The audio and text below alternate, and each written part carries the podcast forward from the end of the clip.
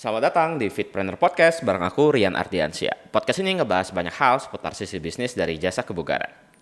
Aku punya data menarik yang diambil dari gymku sendiri.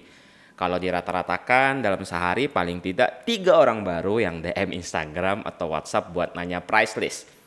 Hampir tidak ada konversi sama sekali dalam artian yang nanya price list gak ada yang langsung jadi klien.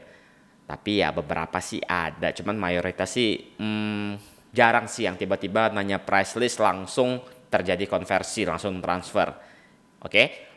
Walaupun mereka belum jadi klien, mereka akan terus terhubung dengan kami lewat beragam cara. Buat yang sudah follow kami, maka mereka bakal sering ngeliat Instagram Stories dan feed yang kita share. Nomor WhatsApp mereka juga kita save dan setiap satu minggu sekali kita kirimkan tulisan edukasi di blog kita. Gampang, tinggal broadcast saja. Nah, poin menariknya di sini rata-rata mereka akan beneran jadi klien paling enggak setelah tiga bulan dari pertama kali mereka menghubungi kami atau admin kami. Nah, kita tahu dari mana? Gampang banget. Ketika ada orang yang transfer dan mengisi form pendaftaran, biasanya kita akan track kapan pertama kali dia WhatsApp atau DM Instagram kita. Kan gampang banget ya.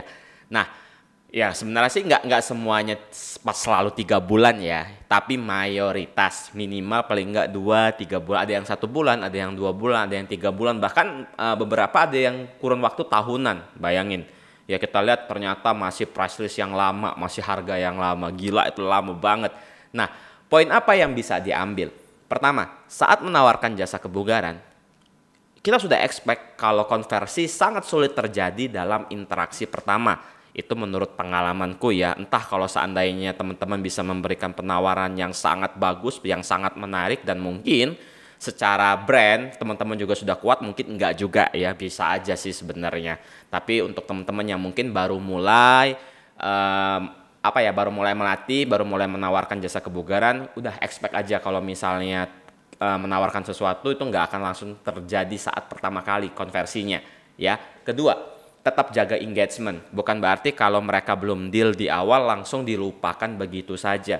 Ingat ya ketika orang lain sudah menghubungi kita sebenarnya mereka itu sudah apa ya menaruh ketertarikan lah dengan jasa yang kita tawarkan.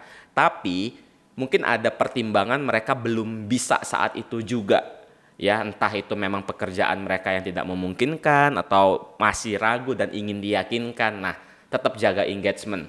Oke, salah satu caranya ya yang tadi aku sempat singgung di awal ya bisa di save dulu nomornya terus bisa kirim link edukasi. Misalnya ada ada artikel menarik bolehlah di broadcast atau dikirim secara pribadi ya.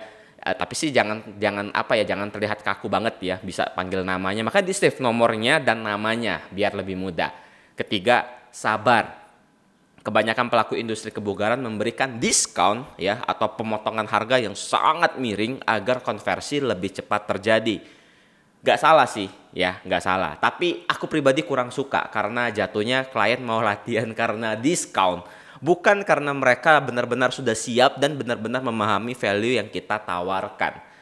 Aku nggak pernah memaksa mereka untuk cepetan menerima penawaranku ya. Misalnya, ayo cepetan gabung ke Olympus. Enggak sih, santai aja. Biarkan mereka lihat dulu, lihat dulu sampai apa ya, sampai mereka itu ke bawah sendiri, penasaran sendiri dan akhirnya mereka bakal beneran jadi klien kita tanpa harus mengurangi harga jasa yang kita tawarkan.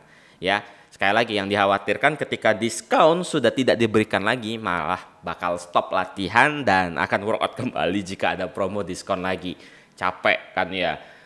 Segini dulu ya teman-teman, sampai ketemu di episode lainnya. Bye bye.